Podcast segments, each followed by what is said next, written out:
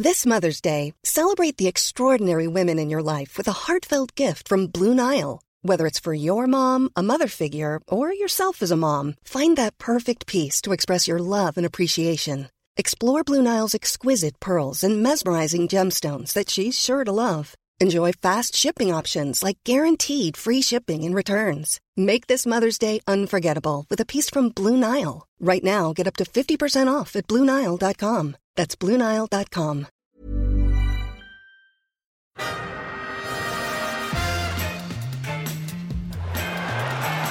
Ahí va a llegar el gol del Arsenal Ozil. Marca Mesut Ozil. Bellerín, otro defensor, otro disparo, Monreal, gol. Marca el futbolista español, marca Nacho Monreal. Pim pam pum. This is Arscast Extra. Hello and welcome to another Arscast Extra. As always, with James from Gunner Blog. James, a festive, goodly morning to you. Yeah, goodly morning to you too. What could be more Christmassy than laughing at the misfortune of others? And thanks to Arsenal, we have that opportunity. We certainly do. The uh, the outrage, the Schadenfreude, that most uh, precious of Christmas gifts was was there for us yesterday, wasn't it? I, you know, I, I said in the blog today, I never watch, never watch the the post game stuff really because uh, you know I, I, like to sort of make my own mind up on things and also I don't really care what Jamie Redknapp thinks about anything so those two sure. things push me away from post match stuff but I left it on yesterday and I saw Ashley Barnes on TV absolutely fuming fuming. His kids are going to get nothing for Christmas. He was so cross. And then Sean Dyche uh, afterwards as well, just, you know, on Sky complaining about us diving. That's how he sounds to me. That really hurt my throat, was, by the way. So I think I've fucked my voice for the rest of this podcast, but. Imagine if you accidentally got stuck like that and you did just sound like Sean Dyche from now oh on. Oh my God. What a, what a curse. Yeah, it would be. Christmas curse. I, su- I suggest we'd lose listeners fast if that were the case. Perhaps so, perhaps so. But he was very much, yeah, cast as the, the Grinch yesterday in, uh, in, our, in our festive tale. I mean, I actually didn't see the post match, but I have since sorted it out. And if you haven't seen it, it is, it is worth doing, especially in light of the result. It's enjoyable seeing quite how angry it made them.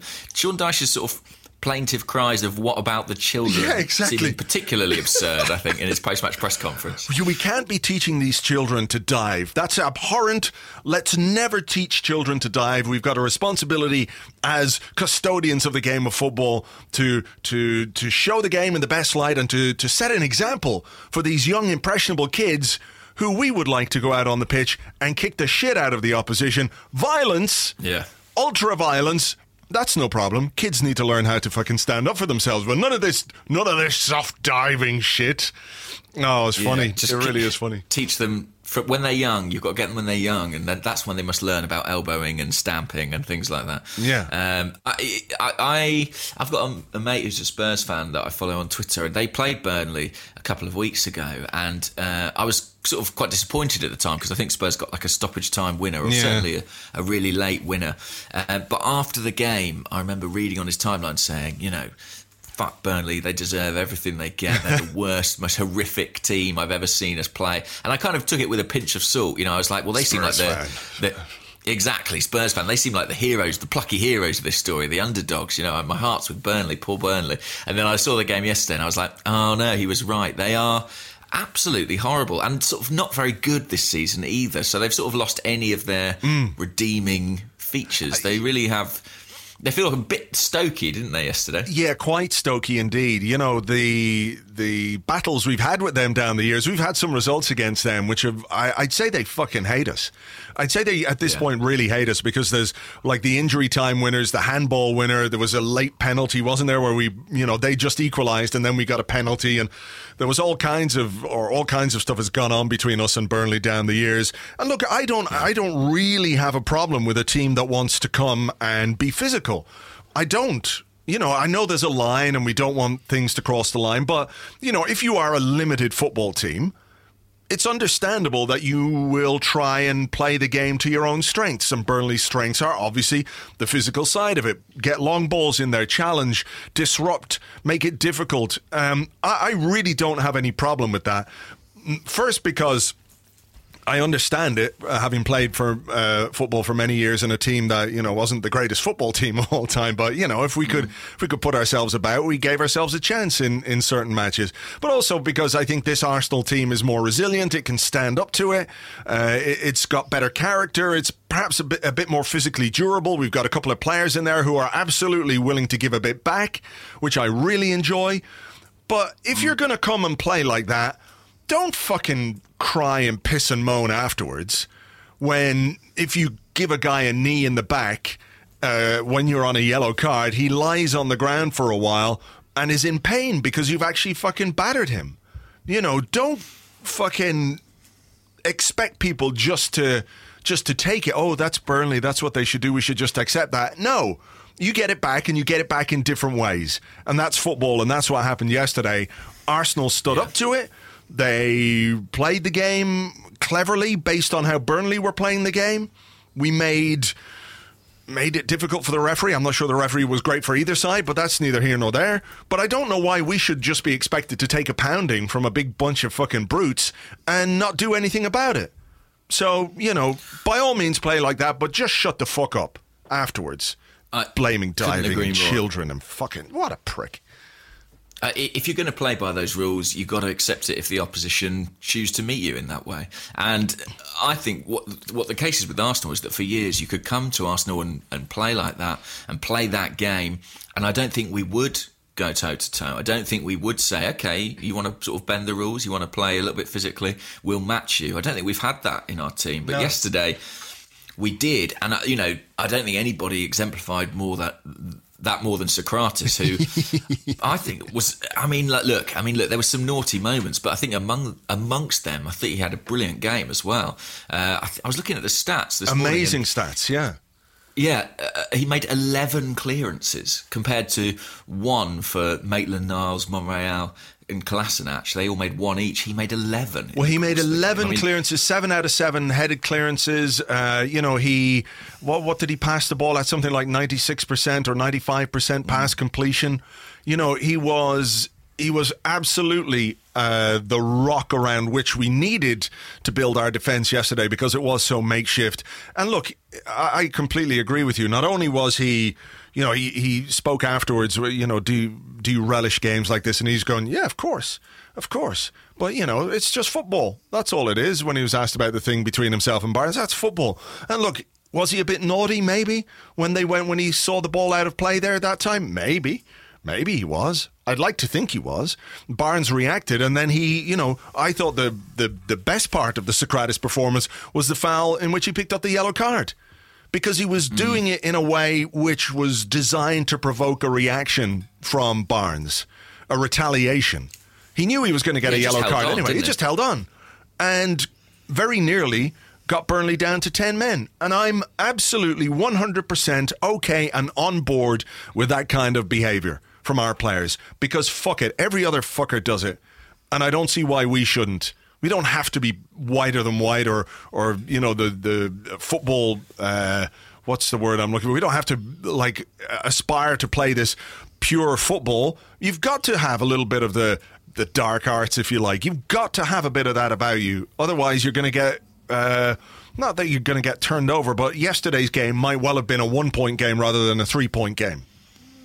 Yeah, you know, there were shades of uh, Arsenal heroes like Martin Keown, I think, in what Sokratis was doing yesterday. It was just that thing of sort of psychologically needling a striker. You know, even if you don't get him booked, you are affecting his his mood and his tone. And I know Barnes scored uh, later in the game, mm. but it just felt like Sokratis, for the most part, had his number, and, and everything that Barnes tried with him, he showed that he was not only willing to take it, but that he could offer something back. And I, I really enjoyed his performance. I think he's he's got better and better really since he's arrived, and, and right now he's looking. I think about as good as we could have hoped. I mean, he, he's quicker than I expected. He's he's better on the ball than I expected. But I, it is that physicality, it is that mm. edge that I think makes him a little bit different to some of our other options at centre half. Yeah, but I mean, I think we're also doing him a little bit of a disservice if we just focus on the on the the the shithousery, if you like, you know, yeah. or his willingness. Because yesterday we had a young midfielder at right back, uh, a left back who is clearly struggling physically now. At this point. Nacho Monreal, he went off again playing at centre half. And we had Kolasinac, of course, who is a who is a left back. I know he's more suitable as a wing back, but he is a left back. He's played a lot of football at left back in his career. Nevertheless, when uh, Monreal went off, we then had a back three with a, a veteran fullback as part of that back three, and the other part of the back three was a central midfielder. And I know Xhaka is very willing and will will do his best and is quite happy to help the team out there. But we still had that young midfielder on the right hand side. Kolasinac was dangerous on the left hand side, but we needed somebody to keep it all together. We needed somebody to show that bit of leadership and composure and defensive organisation. And I think Sokratis did that. There was one moment, I can't remember if it, if it was first half or second half, it could have been late enough in the first half and they put the ball down the right hand side, and all of a sudden, from like way over the other side, Sokratis had read the game and come over and snuffed out the danger. And whether he gave a, uh, a throw or whatever it was, or cleared it upfield, I can't quite remember. But I remember thinking that is a guy who is running the yards for the other guys who either can't do it or aren't defensively aware enough to know that that's where they should be. So I think there was he took on a huge amount of responsibility yesterday uh, in his performance, and he deserves real, real credit for it. I thought he was great. Yeah, I think there are signs of, of leadership from him too. I mean, you know, again, there's the kind of little moments where he will support a teammate in a confrontation or he'll cajole, you know, the guys around him back into position. I think that he is growing in influence and that role at the heart of a makeshift back three is the one we asked to play Laurent Koscielny mm. last week and we saw, you know, how that panned out. Very, very tricky for him to, to keep that line together, admittedly without much, much practice. But Sokratis managed it yesterday and every time I sort of plan forward and I think about, okay, well, if we play with the back four, if we play with the back three, you know, every time I try and build a defence for after the January transfer window, at the moment, Sokratis is the the man who I think I would have in it. You know, yeah. with Rob Holding out, I think he's our first choice centre half, and I think he showed why yesterday. It was a, a really excellent performance from someone who has steadily kind of grown into this Arsenal team, grown into this league, but now uh, I think looks right at home, and you can tell the fans love him because he plays with that absolute commitment and he will do whatever it takes to win. Yeah, look, at some point he is going to go too far. There's no, there's no question. Hundred percent. I mean, he, in some ways, yesterday I feared for him. You know, definitely, especially once he was on a booking. I was like, well, this guy's treading a tightrope now. But I suppose did you notice the benefit yeah. of experience, isn't it? Yeah, there was a moment where I think it was quite early in the second half when Guendouzi got flattened by Barnes, and there was a little stoppage in play. I think it was for that one anyway, but Emery called Sokratis over to the sideline. Sokratis went over, and the two of them were in conversation. And he is experienced, but I, I, I can only guess at what was being said. But it would have been, look, just remember how important you are to this team today. You have a big mm. responsibility because you are our only natural central defender. And they're going to be a, a tough proposition. They're going to get balls in the box. They're going to make life difficult for us. You know, you have to stay on the pitch. So you know, be aware in how you make challenges and everything else. And I think he was absolutely uh, step perfect in that second half. There will be a day, I think, where he'll go too far.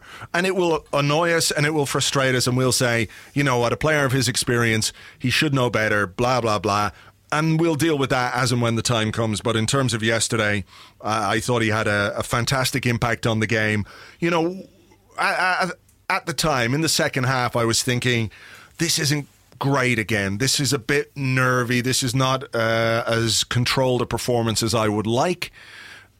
With the benefit of hindsight, I'm looking at that defense and I'm wondering what else can we really expect from a team which knows deep down within itself that it doesn't really have a strong defensive platform.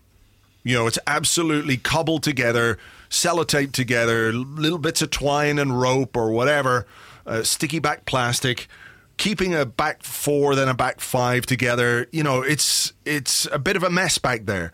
So I think in the cold light of day, I can not forgive, but I can understand why we weren't necessarily as on top of the game as people would have liked, particularly after they scored. Yeah, I think, you know, we've talked all season about how Emery wants us to build up from the back, but the back is a mess at the moment. And Yeah. it's people playing out of position. And the guy who, you know, is the fulcrum of our team, really, in terms of what he does with the ball is Granit Xhaka. And we're spending, you know, whole games or parts of games without him in central midfield. And I do think that's hurting us. But it's a kind of a needs must situation. I mean, losing Monreal during the first half yesterday is he another huge blow. I mean, I was looking at him at centre half and thinking, actually, he looks all right there alongside Yeah. Sokratis. You know, I, I think I've got quite a lot of faith in him to play at centre half, even in a four. And then suddenly he pulls up with a, some sort of muscle problem. I didn't even notice he was injured and, until the sub was being made. And suddenly you think, well, we're right back in the shit again in terms of our personnel. So Yeah. it's a really tricky time. And uh, I do think, you know, there are issues sometimes with the selection and with the way we've managed games. But I do think the manager is actually doing pretty well to kind of continually keep Yeah. evolving and shifting and changing this back line and managing to pull up results here and there. Yeah, look, when you don't play well and win, you can get away with it for a couple of times. But I think there's something more to this team uh, this season. The ability to win games without playing that well is an actual ability. I know we've talked about riding our luck, and I absolutely stand by that. But the more the season goes on, the more we're able to to grind out results.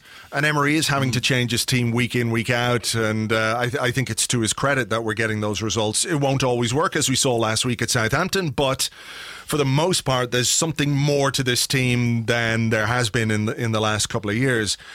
Let's talk a little bit about the team. Mesut Ozil back. Um, captain, the side no as captain. Yeah, look, he is one of the captains, and I guess there must be a, a pecking order in terms of the captains because uh, Xhaka is one of the captains as well. But I think it was quite a deliberate uh, decision from Emery to to make him the captain and to bring him back. He left him out in midweek. It was clearly, I think, anyway, designed to get a reaction out of Ozil. Uh, I think if you haven't already listened to the Arsenal Vision podcast this week, it's their post Tottenham episode. Clive uh, talks really well about why Emery has dealt with Ozil in the way that he's dealt with him uh, over the last week or so.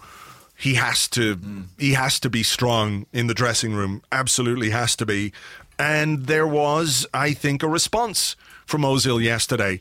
It's never been his talent or quality or vision that's been in question. It's been the application of that on a consistent basis on the pitch. And we saw yesterday what he can bring to this team because that pass to Kolasinac, I think Kolasinac, A, deserves a huge amount of credit for making the run and getting there. You should, uh, like really, really great run and really fantastic pace to get in behind the defender.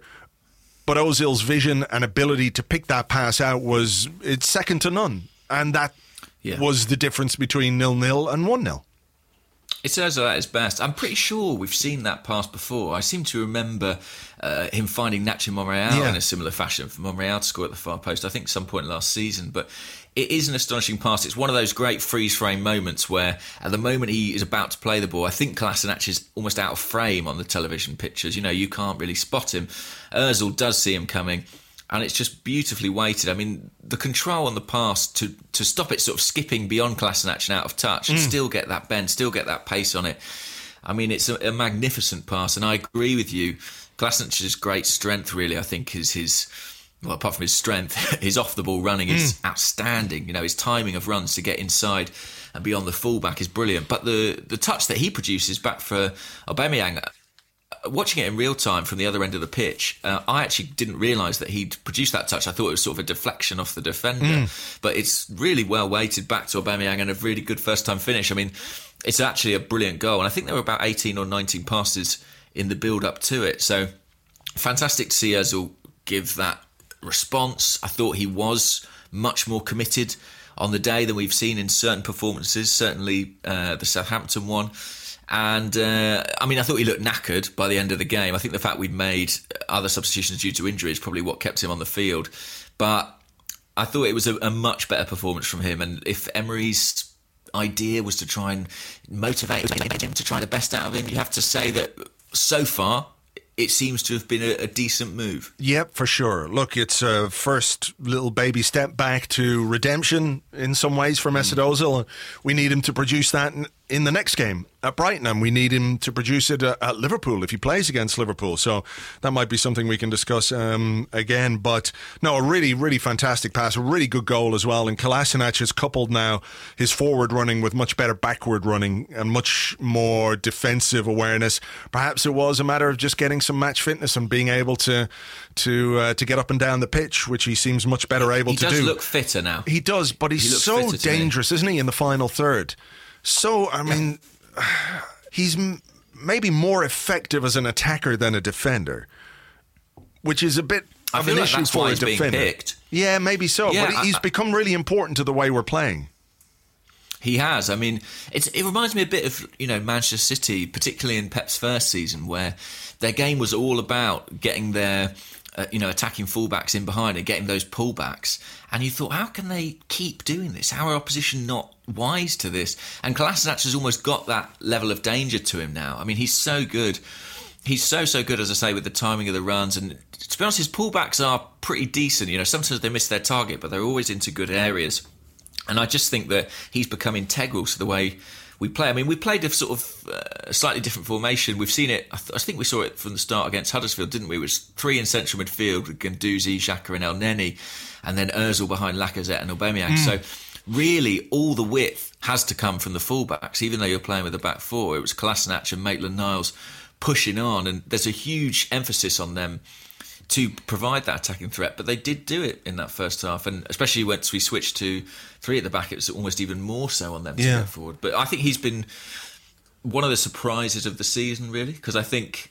I I mean, I think even in the first couple of games of the season, I, I seem to remember having conversations with people, maybe with you, about you know it's probably never going to work for him at Arsenal. We need to cut our losses, but I think he is showing uh, rather impressively that he has got something to offer. I agree with you; it is much more about what he does in the final third of the pitch than anywhere else. Actually, I think he has got better, um, but I think that you know it is his attacking threat that makes him such a valuable asset right now. Yeah, yeah, yeah. Um, he was involved in the second goal as well, picking up the ball Yeah. from Guendouzi. A good ball from Guendouzi, setting him free down the left hand side. I thought it was really interesting that Aubameyang spoke in his post match interview about how they'd practiced those kind of finishing scenarios in training the day before the game. Whether it was like, you know, the ball in that position with the defender in front of you, what do you do? Uh, the finish was absolutely emphatic, wasn't it? Yeah, he thumped it into the near post, and maybe not what you would say is a, a typical Aubameyang goal. You know, you imagine him with those maybe more delicate finishes, Do or, you, know, though? the side foot. Do you though? Because when I you think- think about it this season, he's scored a couple of really uh, some crackers. You know, I do know the kind of finish you're talking about, but you think about the goal against Spurs. And there was a goal from outside the box against Fulham. Cardiff, yeah, And Cardiff, Cardiff, maybe, I yeah. think it was. Maybe Fulham as well. Uh, yeah, but in both instances, they were kind of They're controlled, um, I guess. curled shots. I Yeah. guess. Yeah, the inside of the foot. Whereas this one, he really just put you know his laces through it, which I, I I feel like I haven't seen him do too often. But it's a great goal, brilliant goal, and his his footwork before he takes the shot is immaculate. You know, to create the little space, little gap at the near post is there, and he Mm. fires it beyond Joe Hart, which isn't always the hardest task. Not quite sure how he's become Burnley's number one goal. England's number four. They were chanting at him from the uh, stands yesterday. And uh, yeah, look, I, that was a brilliantly timed goal for us as well because after after we'd gone one 0 up, we hadn't really pressed home the advantage, had we? You thought 14 minutes in, we go 1 0 up against Burnley. Ideal, the game's going to open up. But actually, it didn't really suit them to open it up too much because as long as the advantage was only one goal, they were kind of still in the game. And I think we didn't have a shot between the 20th minute and half time or something like it. So Right. when we got that goal straight after half time, I was like, oh, fantastic. You know, we're in the clear here. But it was never. I mean, I think 3 1 sort of as a final scoreline suggests that this was really comfortable, but it never really felt like that. To me. No, no, it didn't really feel that comfortable. Even at at two 0 I, I was expecting a bit of an onslaught from Burnley. What what did you make of their goal? Uh, was there a free kick? Am I remembering this right? Because I haven't had a chance to look back on it. But a free kick before they scored, or a corner or something. But about five of them were offside, and play continued. Am I remembering this right? That I think is correct. Yeah, Hmm. I don't remember the exact flow of the game, but I think that is right. That I was surprised it was one of those kind of second phase issues, but there were genuinely five Burnley players offside. I think from it was a free kick, I think, uh, about thirty yards out, Right. and nevertheless, when the ball came back into the box, I don't think Arsenal could be too happy with the hesitation we showed that led to the ball rebounding to Ashley Barnes to stick it in at the near post. No, it was scrappy stuff, wasn't it? It really was. Um, Yeah, I think Xhaka sort of had his he had his back. Uh, he was sort of facing his own goal, and then I think he had Torreira in front of him, and there was just a moment of hesitation between the two of them as to who was actually going to knock it clear. I don't think either one really did with any conviction. And then the ball, I guess it was lucky for Burnley, rebounded for Barnes, and as the pantomime villain of the day, uh, he was always going to score, I guess. Yeah, I, I did like Lichtsteiner's uh, reaction to it, pounding the ground in frustration, which I, I can understand. And at that point, you know, 2 1, we. We didn't really control the game the way I thought we might, but again, it comes back to having that defensive platform. I'm not sure midfield quite operated as well as it might have done. Um, I don't think I don't think Elneny had a great game, if I'm honest. Like, No. uh, or Guendouzi actually. no, I don't think I- I either were that good. No, I thought both were below par. And actually, once we had to move Xhaka into the back three, it kind of felt like a matter of time until Torreira had to come on. You know, it never felt like we were going to Yeah. get through the 90 minutes without him. I yeah, I was a little bit surprised we didn't see Aaron Ramsey. I, I suspect that might mean we'll see Aaron Ramsey at Brighton on uh, Wednesday. Uh, Yeah. But nevertheless, he brought on uh, uh, Torreira, and then he brought on uh, Alex Iwobi. Burnley were looking for a penalty. What was your what was your thought on the penalty incident with Kolasinac um, and whoever the fuck it was. I can't remember. I some don't think some twat. I, I, I, I don't think it was a penalty. Do you? I, I didn't really think it was a penalty. I think if you get pushed in the back, you know, and you fall backwards, it shows that maybe you're looking for it. Nevertheless, I have to say, I, w- I worry a little bit about that part of Kolasinac's game. Uh, he is prone to making those kind of things look a bit too obvious. You know? Right. um, it was a really obvious two hands in the back. And I think another referee might well have given that as a as a penalty. You know, you just can't tell with, with referees and Premier League referees. But you know, the the two hands went into his back, and he could have just been bracing himself for the guy backing into him. You know, but when when it looks like it does in real time, there are referees who will, who will give that as a penalty. I think, but for me, He needs some some lessons from Sokratis, doesn't he? Really? I mean, Yeah. he needs a lesson from one of the masters. He is, you know, if you watch him from set pieces, though, he is very much man focused rather than ball focused. And I know that could be because of our uh, the way we're we're set up or the job that he's being asked to do. But he is quite. He has a tendency to sort of hang on to the man and push and pull and shove, and you know that's fine. But just sometimes for me, it's a it's a little bit obvious, and I worry that we might get penalised um, a- at some point. But there you go. That's just me worrying. He's not. about He's not a subtle player, is he? In any way, Kolasinac. No, there- uh, that's particularly. That's fair. Um, He's one of the strangest footballers I've. I know we've talked about already, but that I've ever seen at Arsenal. I mean, I, I can't quite figure it out. You know, there, there are parts of the pitch where I just don't trust him with the ball. You know, I, I almost don't have huge faith in him to play a, a ten or fifteen yard pass. But then once he's in that final third, he feels like you know a real a real quality player. It's, it's odd, isn't it? It's just got very rough edges to him. Uh, Yeah. but he's very, very effective at times. Yeah, yeah, yeah, yeah.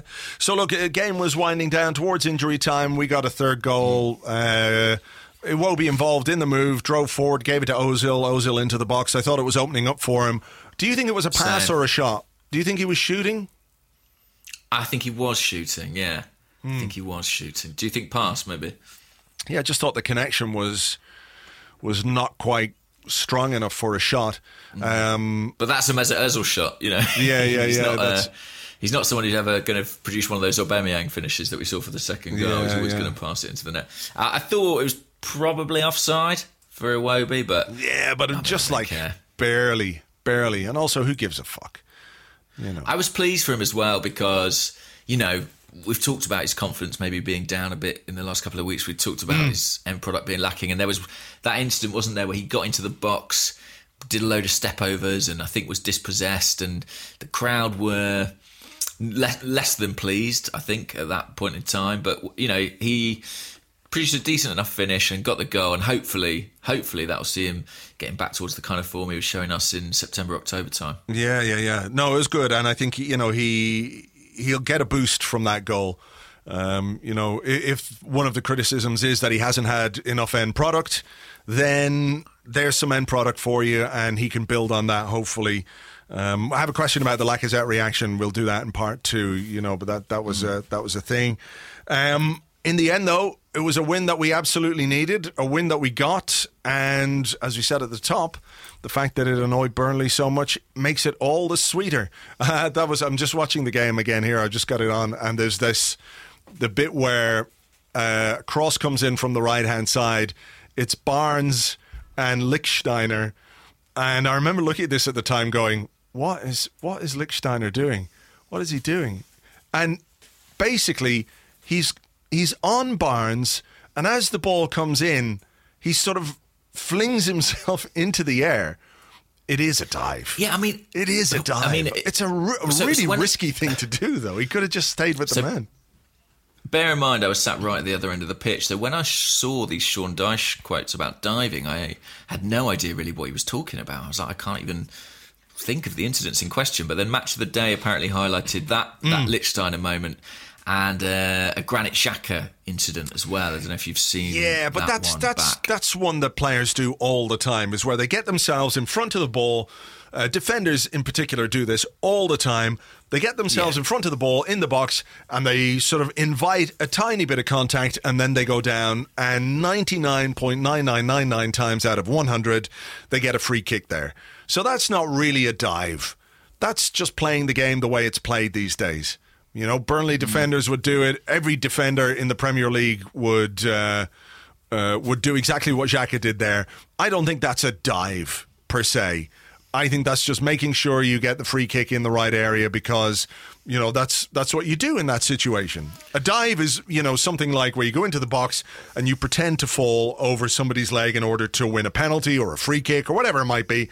For me, that's what diving really is um, and not this. Is that what Lichtsteiner is doing? Lichtsteiner is absolutely diving. Yeah, it's a crazy yeah. a huge risk, do. isn't it? It is a massive yeah. risk because the referee could look at that and say. Uh, well, mate, you've just thrown yourself over there. Play on, and Barnes would have been mm. clean through. So, you know, while I respect the commitment to the the, shithousery, the shithousery, uh, which is a, a, diplomatic way of putting it. It is, it was a hell of a risky thing to do, but look, it worked out in the end. It was a moment uh, that I think we can enjoy in hindsight. So uh, let's do that, and let's not worry about the the other part of it. Oh, here's oh, look at this one. This is this is part of what uh, the referee got wrong yesterday. The game is just playing here. 71st minute, 72nd minute. Westwood comes in, smashes right through Xhaka as Xhaka is challenging for the ball. Oh, he just yeah, yeah, he, he uh, jumped hip height into Xhaka. You know that's the kind of shit. That's that's worse than diving for me. If you if you don't want uh, children to take something bad from the game, don't show them that.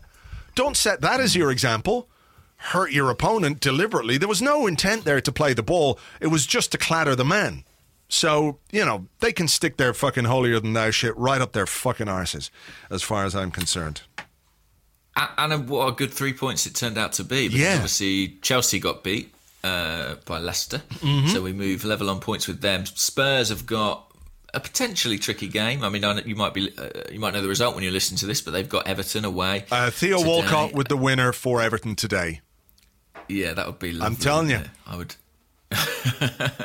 and uh, so yeah, in the context of the the race for the top four, it was a good three points, and also I think yesterday probably a bit of a reminder of how tricky and how odd at times these Christmas fixtures can be, and how mm. much it is just about trying to grind out results and accumulate as many points as possible. You know, obviously Palace with that massive upset at City.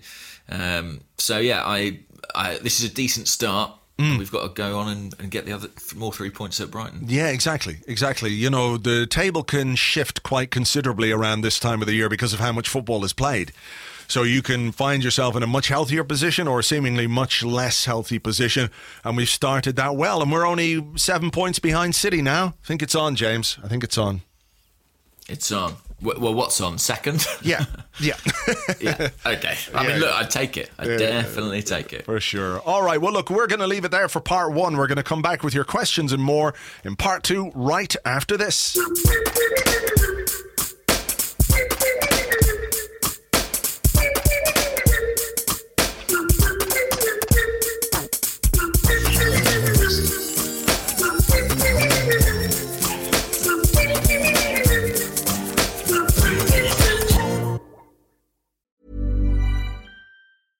Mother's Day is around the corner. Find the perfect gift for the mom in your life with a stunning piece of jewelry from Blue Nile. From timeless pearls to dazzling gemstones, Blue Nile has something she'll adore. Need it fast? Most items can ship overnight. Plus, enjoy guaranteed free shipping and returns. Don't miss our special Mother's Day deals. Save big on the season's most beautiful trends. For a limited time, get up to 50% off by going to Blue BlueNile.com.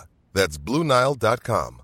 Quality sleep is essential. That's why the Sleep Number Smart Bed is designed for your ever evolving sleep needs. Need a bed that's firmer or softer on either side? Helps you sleep at a comfortable temperature? Sleep Number Smart Beds let you individualize your comfort so you sleep better together. JD Power ranks Sleep Number number 1 in customer satisfaction with mattresses purchased in-store. And now save 40% on the Sleep Number limited edition Smart Bed for a limited time. For JD Power 2023 award information, visit jdpower.com/awards. Only at Sleep Number stores or sleepnumber.com. Welcome back to this festive Arscast Extra. And this is part two of the show where we answer the questions that you sent to us on Twitter at Gunnerblog and at Arsblog and also on the Arsblog Facebook page, which is facebook.com forward slash the Arsblog. Would you like to go first? I give you the gift of going first Oh. this Christmas, James. Thank you very much. I got you socks. Oh, cool. Um, Tiki- Everyone needs socks, right? Yeah. Um, Tiki Tekers says on Twitter, "Is this the most bastardy Arsenal we've seen since the Invincibles?" Um, maybe. Maybe. I think it's. trying to think now. Yeah, I think because we have some players who are just naturally predisposed to that kind of behavior. You know, the the Sokratis we've already talked about. Lichtsteiner is clearly into a bit of that. I'm not sure what else there is really in the team. Lucas Torreira likes to tackle, so that's certainly certainly something. But I just think there is a little bit of a change in mentality a little bit of a change in mentality uh, about what this team feels like it's capable of. Like I always felt it was self-defeating in a way. Remember when we used to go to Stoke with Denilson and Song and uh, you know Fabregas? I'm not saying Fabregas was a shrinking violet in any way, but he wasn't a particularly big player. That as soon as it did get physical or a bit too physical, we we felt like we couldn't cope with it because we didn't have the characters on the pitch who would stand up and combat that kind of treatment of our players. You know, we could complain about it or we could lie down and they'd all sing same old Arsenal always cheating, which they do whenever our players get fouled. Um, which I have to say, it annoys me in a visceral way, that chant. And I know it shouldn't. I'm a 47 year old man. But every time I hear a stadium sing that chant, I would like a sinkhole to open up and swallow every single one of the home fans, leaving the away fans, of course, uh, perfectly safe and sound. Um, but I do think we've got more to us this season. I also think probably the fact it's a new manager means that players are a bit more inclined to to stand up for themselves or to show that they've got the character that this manager might like you know so i think there's there's Yeah. an element of that to it as well you know, i'm not sure we're massive bastards i'd say burnley are more bastardy than we are but i think just we're more capable of coping with the bastardry Yes, I think we're probably the most bastardy Arsenal team we've seen for a while. I think compared to a lot of other teams, we're not that bastardy. I mean, the players you mentioned were Sokratis, uh, Lichtsteiner. I think I'd probably throw Guendouzi into that mix too. I know he's only 19 or Would something, you? but Yeah, I just think there's a bit of gamesmanship about him. I feel like he, you know, to be honest, I mean, his dive the other week is a bit of an example of it. I think that he is, I think he's got needle in him. And I'm not complaining. I like that. No, no, sure. Um, but yeah, beyond that, it's not like I mean, I suppose Kolasinac, you know, he seems like a very good-natured guy, but he's not someone who loses many physical battles. Um, you know, if it's about shoulder to shoulder rather than a, a foot race. Uh, but yeah, I think there is. It is a bit more collective, isn't it? Like you say, it's more about that capacity to grind things out, that Yeah. kind of will to win, that desire to put the collective first. I think that is what's really changing, and I'm sure those characters are part of it. Um, Well, look, look, there's a, uh, Go on, I'm Go just going to give you a question here because it comes from Isaac Nauruzi. Uh, I think I'm pronouncing that wrongly, but nevertheless, I'm doing my best. Um, he says, I saw Unai Emery having a dig at Sean Dyche on the touchline. Do you think he's instilling some of this shithousery in the team? Is it an element of his game plan? This also applies uh, to the feistiness we see from some of our players that aren't normally known from for that. I thought that was fucking great. I really Hmm. enjoyed seeing Emery give a bit to, to Sean Dyche towards the end of the game. I can't imagine what he was saying. Wasn't good to. I, I'm, I'm sure Sean Dyche had absolutely no idea what Emery was saying to him. Having watched a few press conferences, Sean Dyche was probably absolutely bewildered. But I liked it too because you know it, I think it shows a little bit because he was kind of doing it on Arsenal's behalf. Do you know what I mean? It felt Yeah. like a little moment where he was sort of felt more at home with the club and he was kind of fighting our fight. I really liked it. Yeah. Okay, uh, it's my question, I think. Okay, this is from H, who's at AFC Tube. And he says, What do you make of Lacazette's reaction to coming off? Some frustration with his re- recent treatment creeping in? So, I haven't seen it. Is is the is the quick answer? I I, I could tell that he was frustrated on the pitch. Actually, there were a hmm. couple of moments where the ball didn't go his way, and he was throwing his arms up. So, what did he actually do when he was brought off? Well, he came off and he shook hands with the manager, and then he sort of was talking quite animatedly to a couple of people on the bench, and he didn't look happy with the decision. And he sat there and he was like, nah, you know, having a bit of a having a bit of a moan. And then the cameras came back to him at one point, and he was sitting. I can't remember who he was sitting beside, but the focus was on him, and he was he had one of his calves uh, taped up or strapped up really quite uh, well, and he was undoing the the bandage and what have you. And they, he sat there and he had a sort of unhappy look on his face, and he threw the bandages away, and then it went back to the match. So it was really a player making it very clear that he wasn't happy to be taken off. Unai Emery's uh, reaction um, himself was to say, "Yeah, I like it. I like when a striker comes off and he's uh, unhappy." You know, um, He also said, so I thought quite tellingly, he was like, Lacazette is coming back to the, the best Lacazette, which suggests that he's not been, you know, left out of the team in recent weeks by accident. That Emery feels there's been a bit of a dip in his performance, and whether that's something that's reflected in the statistical analysis or just something he's observed, uh, you know, it means that there is a thought behind it. I was quite surprised he came off, just because Aubameyang is really racking up a lot of minutes at the moment. Yeah. And I, I sort of expected them to share the playing time a little bit more in this period with all these intense games. Um, but I've got no issue with it really. I mean, he, look, he, he's a player who wanted to score. I don't remember him having a shot in anger really in the game. I know he laid on the second goal, didn't he, for Aubameyang with a, a, a nice little pass. There was uh, one moment where where the ball came to him from just after Burnley scored. I think Kolasinac got down the left as he does, and he pulled the ball back for Lacazette. And do you remember he scored a goal quite similar? Uh, like again, it was a cross, and he kind of took the ball in one motion and turned and scored with it last season. I think it was. It was a really nice Right. finish, and this time the ball just got away from him. So maybe there is a bit of rustiness, and maybe he has been affected by this injury, and maybe again it's part of Emery's man management is to frustrate players a little bit. Maybe that's what it is. You know, uh, no striker likes to come off particularly late in a game.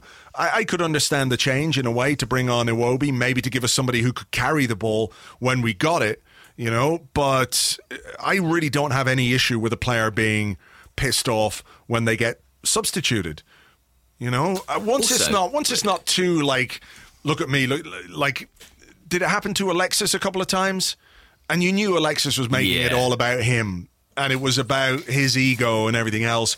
And I think Lacazette's frustration was just basically pure frustration at not scoring, at not being able to to get a goal, and of being denied the final 15 minutes of a game, in which he has said himself, hasn't he, a few times, as the game goes on, defenders get tireder, strikers get a bit more space and more opportunities to score goals. In the end, we won. Iwobi scored. I think he'll be quite happy that the team won. And next time he plays, maybe there's just a bit more from him, or he'll be determined to give a bit more. I mean, ultimately, this feistiness that we've seen from Lacazette this season, I think, has been a, a very welcome addition to his game. If you think back to his first season at Arsenal, he was getting brought off at that point in every single match, and uh, you know his head was generally down and kind of like, well, okay, off I come, off I trot. But now, you know, he's he's playing with that much more confidence, that much more swagger that he is unhappy when he comes off, and that's fine. I think it's absolutely fine. And I think, you know, it's what you want to see. It's what you want to see from him. And I think it's part of his kind of, uh, his, his, re, what's the word I'm trying to think of? Renewed sort of attitude that he's brought to this season. I think it's part of what's made him a better player. So uh, I've got no issue at all. I do slightly worry about Aubameyang's legs just because he's playing a lot of football at the moment. But I imagine there's going to be some rotation coming up. Definitely, for example, in the FA Cup. Uh, just speaking of Aubameyang, I'll do another question here. This comes from Akshay Kamath, who's at Akshay underscore Kamath 14 on Twitter.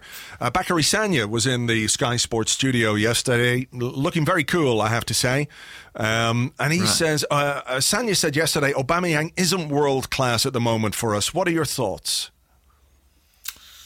I mean, he's the top scorer in the Premier League, um, which is pretty decent going. And I thought his finishes yesterday were from pretty much the only chances he had in the game, particularly the second one. That was a world class finish, fantastic strike. Um, I mean, it's difficult. I never quite know what world class means, but I don't think there are many teams in the world who would not pick Pierre Emerick Aubameyang given the chance. Let's put it like that. That's fair. Yeah, I've- even if, even if I think of the best teams in England, you know, Liverpool and Man City, I genuinely think both of them would find room for Aubameyang in their team.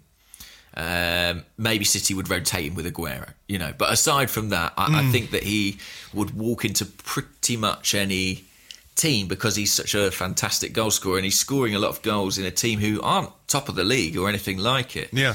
Uh, so I think that's got to be considered pretty close to world class. Yeah, it's- it's I such a- I probably would say. It's such a nebulous term, isn't it? Because if you, let's Yeah. say, define world class as being Lionel Messi, then nobody else, apart from maybe Cristiano Ronaldo, is world class.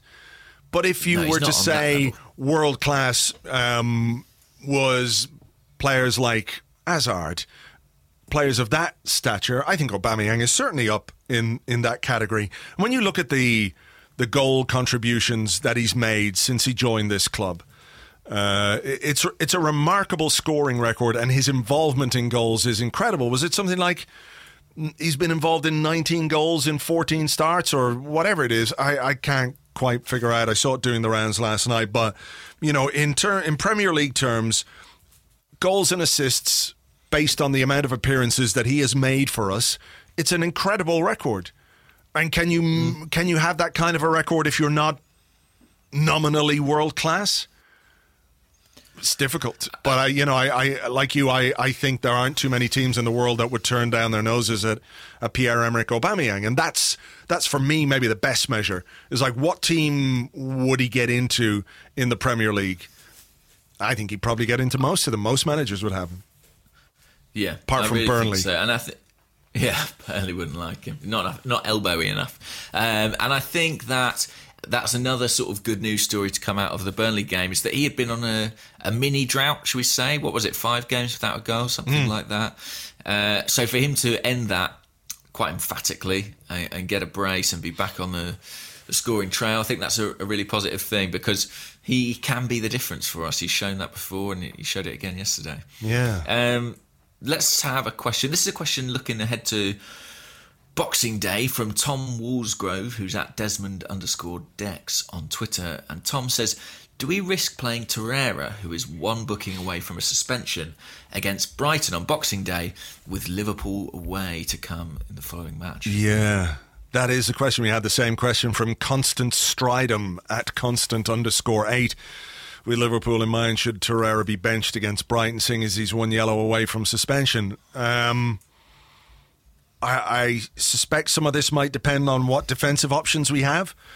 Uh, there's talk Yeah. of Koscielny and A lot depends Mustafi. Xhaka. Yeah, yeah. If it were me, if it were me, I absolutely would not play Torreira against Brighton. I wouldn't. Okay. I think I would. Tell me why you wouldn't. Well, I wouldn't because I think we have to consider our chances of getting a result against Liverpool. Already very difficult. Um, Yeah. and I think would be even more difficult without Torreira. Um, Yeah. So I think when you look at what we could put out against Brighton, you know, you've got Guendouzi. I know Elneny wasn't great yesterday, but you've got Elneny. You've got Aaron Ramsey. You've got Granit Xhaka. You've got maybe Ainsley Maitland-Niles, maybe. You've got um, Mesut Ozil, who can play there. Alex Iwobi, not necessarily a central midfielder per se, but I think you could make a strong midfield against Brighton without Lucas Torreira and I think a midfield that should be capable of winning the game without him. I was slightly surprised yesterday that he didn't pick up a booking. Um, Well, a, a, a, ta- a tactical one almost. yeah, a tactical one, just a shirt pull or something, whatever it might be. There was a moment where he went in on a challenge, and the guy, I think he caught the guy. It was one of those. It was a, an honest attempt to go for the ball. It wasn't a wasn't a bad foul or anything, but it was one of those where I was going, "Is this it? Is this the booking?" Because I think that would have taken the the decision out of Emery's hands, obviously, mm. and now he has a decision to make. You know, does he prioritise three points against Brighton with Torreira in the team? I don't know. You know, obviously, That- obviously, that's sort two, of my thinking. yeah, obviously, two draws in the next two games would be worse than beating Brighton and losing to Liverpool. Even though we don't want to lose to Liverpool, that's the reality of that situation. So, does he prioritise the three points and then say "Que sera, sera" when it comes to going to Anfield, or does he try? and win the game without Torreira, who I think has been fantastic and influential. But I also think we can win games like this without him. And I'm not taking Brighton for granted because we lost there last season, if you remember. Uh, you can't take anything for granted. But I do. I, I think if it were me, I would leave him on the bench. And the only way I would put him on is if we had an injury or, or something that really required him to come onto the pitch. Otherwise, I will put my trust in other players to get us the result. Mm, I mean, I think Brighton, you know, they've won their last two games. They beat Palace and Huddersfield. All right, not great teams, but they won away at Huddersfield, which was a, a decent result for them. I I think we've got just got to take it a game at a time because ultimately, like you say, two draws is worth less than one win. We aren't catching Liverpool. You know, I, I, I saw. I guess in my mind, I'm sort of thinking. I can kind of see us getting turned over there, Torreira or no Torreira. So I'd rather have the three points from Brighton. I, I'd rather give everything to get those in the bank, and then anything we get at Liverpool is a bonus. Um, so and, and also but- he might come through the Brighton game without a booking. Oh no, that's true. It is, and we are obviously thinking about it from the worst case scenario point of view. But let's, uh, you know, Liverpool are a fantastic team this season and playing very well, and they're a huge threat up front. But let's not forget what we did at the Emirates against Liverpool. We weren't Yeah, uh, And Torreira was a completely and utterly part of that. exactly. So I don't think our ambition going to Anfield should be well. Let's see if we can sneak a point one way or the other, or you know, uh, you know. I think we've got more about us than that this season, and certainly based on the way we played against Liverpool at the Emirates, I don't know why we should feel that inferior. Okay, the league table will make you look inferior. The defensive record is certainly inferior. But if we have Koscielny, Sokratis, and Mustafi in a back three uh, at Brighton, let's say, then I think there should be enough elsewhere in the team to to cope without Torreira. Uh, and he has shown this season that he is a man who will look a little bit ahead. He will look ahead when it comes to making his team selections. You know, so I I suspect he'll start that game on the bench. Could be wrong, but that's what I think. He'll probably come on and get booked. In the 95th minute. 95th yeah. minute booking for Torreira for scoring the winner and taking his shirt off. um, whose question is it? I think it's my question. Um, I'll go on then. Ian Stone, who's at Ian D. Stone, says Is it fair to say that all five of Emery's summer signings have worked out pretty well? Also, Ian Woan, what an absolute weapon that bloke is. Discuss. Ian Woan is the. Do you think Ian. Ian Ian Woan is former Nottingham Forest player who is now the assistant manager of of Burnley. So obviously oh, Ian Stone, Ian yeah, Ian Stone from his uh, position in the stadium behind the dugouts there, more or less, has seen Ian Woan. So Ian Stone is having a moan about Ian Woan. Maybe because people mistake him for him because of the similar sounding name. That, I, mean, that can be for his sake. Yeah. I, uh, I, I, I did notice. Um, somebody prowling the Burnley technical area and remonstrating with the fourth official whenever possible that wasn't Sean Dyche. So I can only assume that was Ian Woan, who I remember basically for having a good left-footed shot from long range for Nottingham Forest, mm. scoring some great goals, particularly one against Newcastle. I think that was really good. Um, but uh, look, I mean, if he's associated with Burnley, he's associated with their staff. Yeah, he probably is a bit of a wanker, isn't he? As for as for Ian's other question, they have all worked out pretty well, but I wouldn't call them Unai Emery signings. I probably Fair. would credit, you know, the executive gang led by uh, Sven Mislintat with with those signings. Let's give them a mark out of ten each. The the signings. Okay, yeah, so because we're almost at halfway, aren't we? Yeah, we're almost at halfway, and I, I don't think it's unfair to make some kind of assessment of them. So, Bernd Leno, what would you give Bernd Leno out of out of ten? Actually. Let me have a think. Um, well, while seven, you're thinking, I okay, I give him a seven and a half, seven point five okay. for me. I think it's. I thought he did well against Burnley actually, and and you know we had a discussion after Southampton about whether or not he would stay in the team. We both ultimately decided that he probably would, but yeah. I thought he responded to that mistake pretty well, and he made a very good save early on actually to prevent Burnley taking. I, yeah, I, that that didn't register with me as a save at first.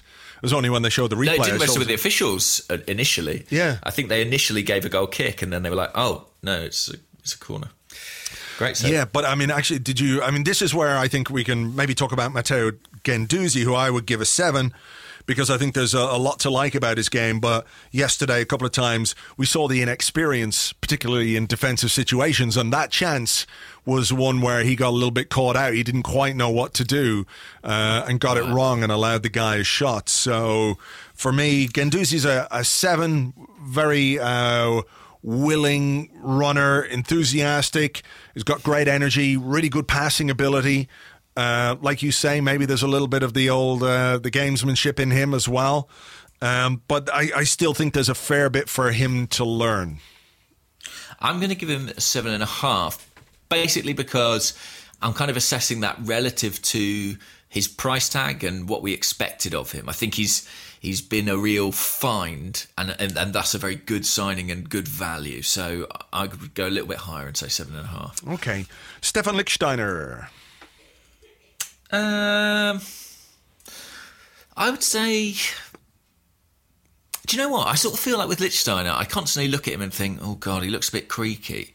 He looks a bit uh, on edge. He, look, he looks a bit old at times." But equally, I can't think of any situation or goal that we've conceded where I've gone, "Well, that's down to Lichtsteiner." Yeah. Do you know what I mean? Uh, I think sort of where I have felt his his flaws most has been basically we've changed our game to be really uh, reliant on what our fullbacks can produce in the final third, and I don't think he matches up to the likes of mm. Kolasinac, Bella, and Monreal in that respect.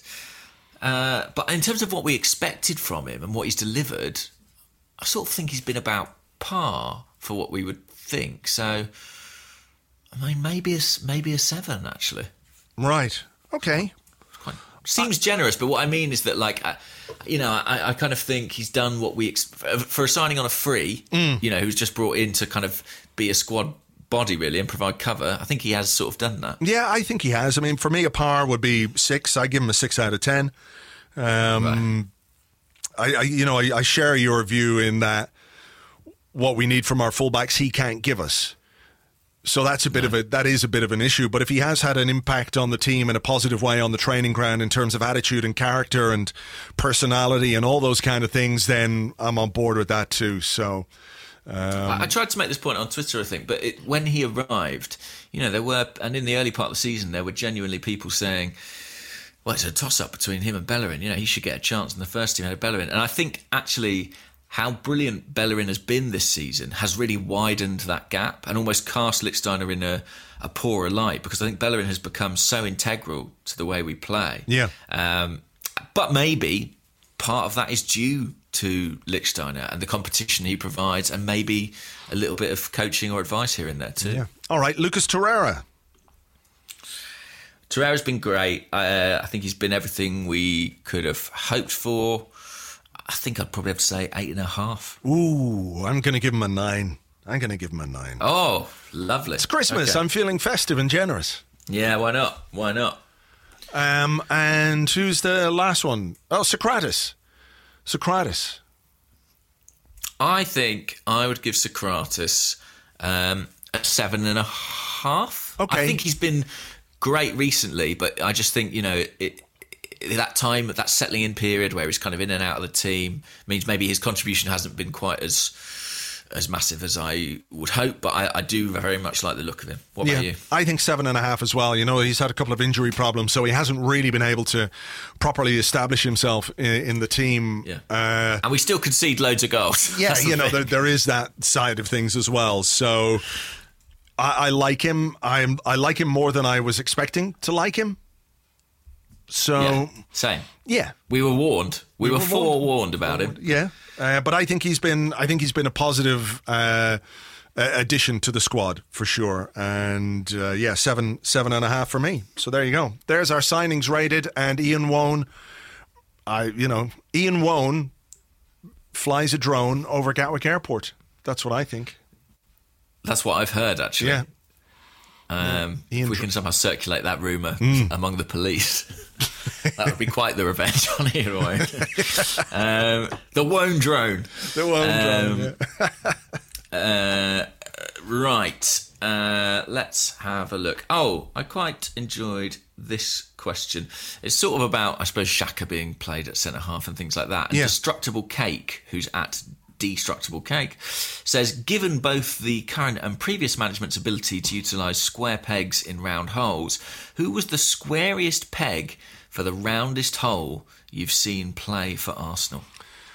Oh, okay. Um, I mean, Bendtner on the wing. Bendtner on the wing is He's the one, one that springs to mind yeah. immediately. Straight Yeah. away, Bendtner as a right winger absolutely springs to mind. Um, Um, I can remember. as a centre forward was Yeah. one as well that never really worked. I can remember seeing Theo Walcott not start but end a game at right back, which I'd say Hmm. is is pretty similar. Um, gosh, who else? I'm trying to think now. I, I, I think you're going to have to go a long way to beat Bendtner on the right wing because at least with Arshavin, you know, the thing about that that kind of in theory made sense. You know, look at how someone like Messi or Salah has managed to kind of make the false nine thing work. Uh, you know, if anything, Arsene was just ahead of his time and picking someone who was too fat and lazy. But uh, Bendtner on the wing, difficult, difficult to explain that one, isn't it? Andre Santos at left back. That was a hard one too. Yeah, that was a poor fit. That was a tough one. you know, at the end of the day, what can you, you know, poor guy, poor guy having to do that for so long. yeah, yeah. yeah. Uh, instead of playing in his true his true calling. Okay, well, a, a number ten or whatever it was. Exactly. Okay, we're going to finish off uh, with a couple of uh, Christmassy ones Uh, this one comes from East Lower. Following on from We Wish You uh, Emery Christmas or Emery Christmas, everybody, which we'll uh, give you a bit of in a moment. What are, what are your other favourite Christmas songs with Arsenal related mm. puns? There's a few um, replies to this which are quite Some good. great replies. Yeah. yeah. Uh, Frimpong Merrily on High from Al Wayne 75. Uh, Chaz Nuki Burden. Ding Dong Emery Unai, which is very good. Um, That's good. Frederick Egan, All I Want for Christmas is Juru, which I enjoyed. uh, Eric JVC, who's at Will Tord, uh, A Ray in a Manger. Yes, of course. Um, I just want your extra time and your gifts on Twitter says, Are we not including Bergkamp Wonderland? Of course, there is yeah. already uh, an Arsenal Christmas chant. Uh, and a podcast of the yeah, same name, of course.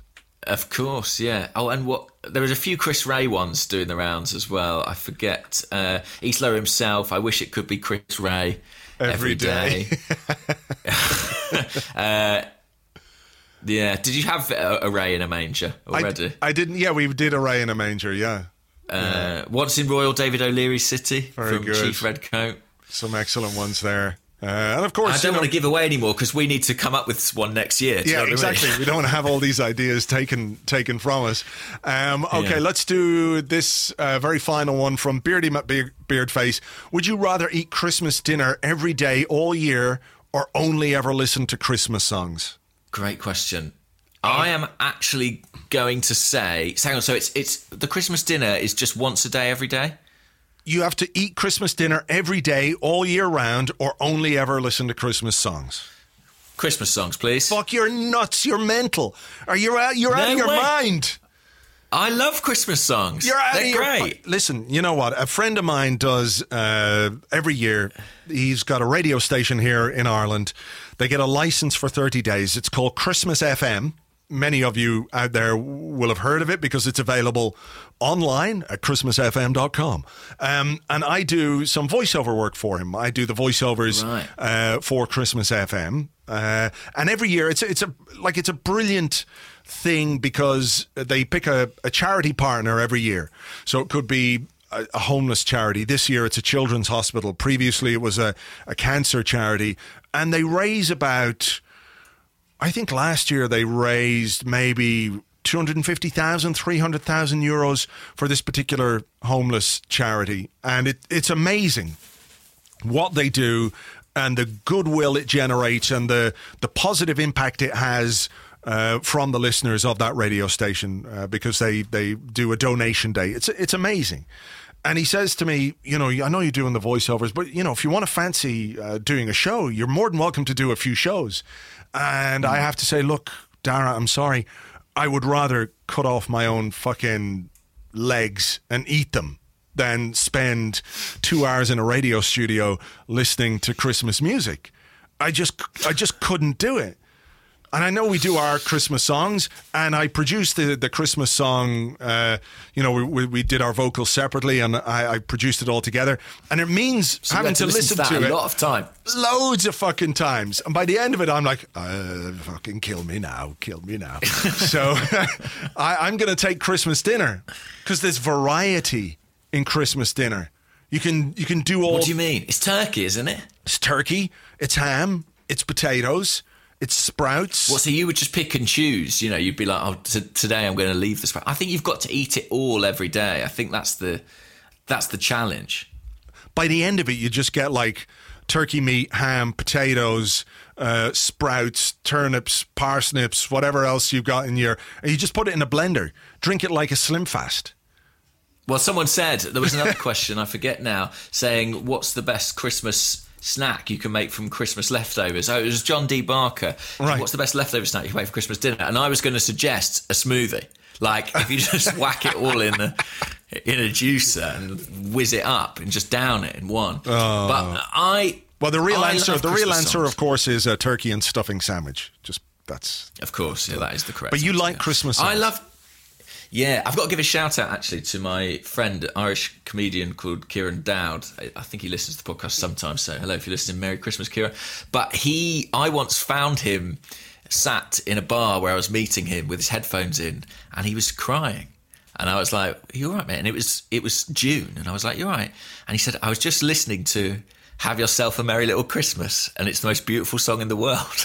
it made him cry in the middle of the summer. I don't know if he'll be happy about me somewhere like that. But he loves Christmas songs. He listens to them all year round, and I do understand. I love a Christmas song. I know it's two chords and someone talking about bells, but I'm a sucker for it, and I couldn't eat Christmas lunch every day. In fact, this year I've got to go to my mother-in-law's house the day before Christmas, and she's doing like a fake Christmas Christmas lunch the day before Christmas, and I'm already concerned about that, about having to have it two days in a row. Well, you've got to have it three So- days because everyone has it on the 26th as well. You have the Yeah, leftovers. but I'll be having that as a smoothie, so that'll be different. Brilliant. Well, tell me how the smoothie goes. I, I'm very curious to see what, what it tastes like. It could be great. All those flavors. Could it? No. Sprouts in a No. smoothie? I don't think so. No, it couldn't. It couldn't be great. Well, look, um, I, I think we should take a moment just to uh, wish everybody who listens a very merry, happy, peaceful, relaxing, festive Christmas. If you are celebrating Christmas, if you're not, we wish you all the same things, but without the presents and the booze. I think that's. I think that's all right. not just enjoy all the football? So much football. Exactly. And look, thank you. I know we say this every week, but thank you for being with us uh, and listening to us every week throughout the year. Uh, we've come more or less to the end of another year, and uh, we really do appreciate uh, your support, your listens, your uh, comments, your tweets, your Facebook messages, your emails. Uh, all of those things are, are absolutely great. It uh, it touches us in our in our hearts and our special yes, areas. It does. and a special thanks, I guess, as well to all our, our Patreon subscribers too who joined this year. That's been a brilliant, fun adventure. So thanks to you guys. It certainly has. Uh, so, look, we will leave you right now with the now traditional, what did you call it? Massacring of a of a Christmas song. Was that what you called it? I can't remember. yeah, what could be more Christmassy than than ruining a Christmas song you enjoy? Yeah, exactly. Uh, so- Yeah. well, I can tell you what could be worse is having to listen to it again and again and again, as Andrew's had to. So I, I imagine you'll be covering your ears at this point. I might well be, and I'll be eating Christmas dinner all all year round just to avoid having to listen to any Christmas music in the future. We'll leave it there. Thanks as ever. We will be back at some point over the Christmas week with something. Don't worry about that. We will have podcasts for you this week. There's a lot of football to play, and some of it is very important football, so we won't be ignoring that uh, among the uh, beers and wine and mince pies and uh, turkey smoothies and everything else. So uh, uh, until the next one, take it easy. Have a very happy Christmas. Merry Christmas, guys. Bye bye.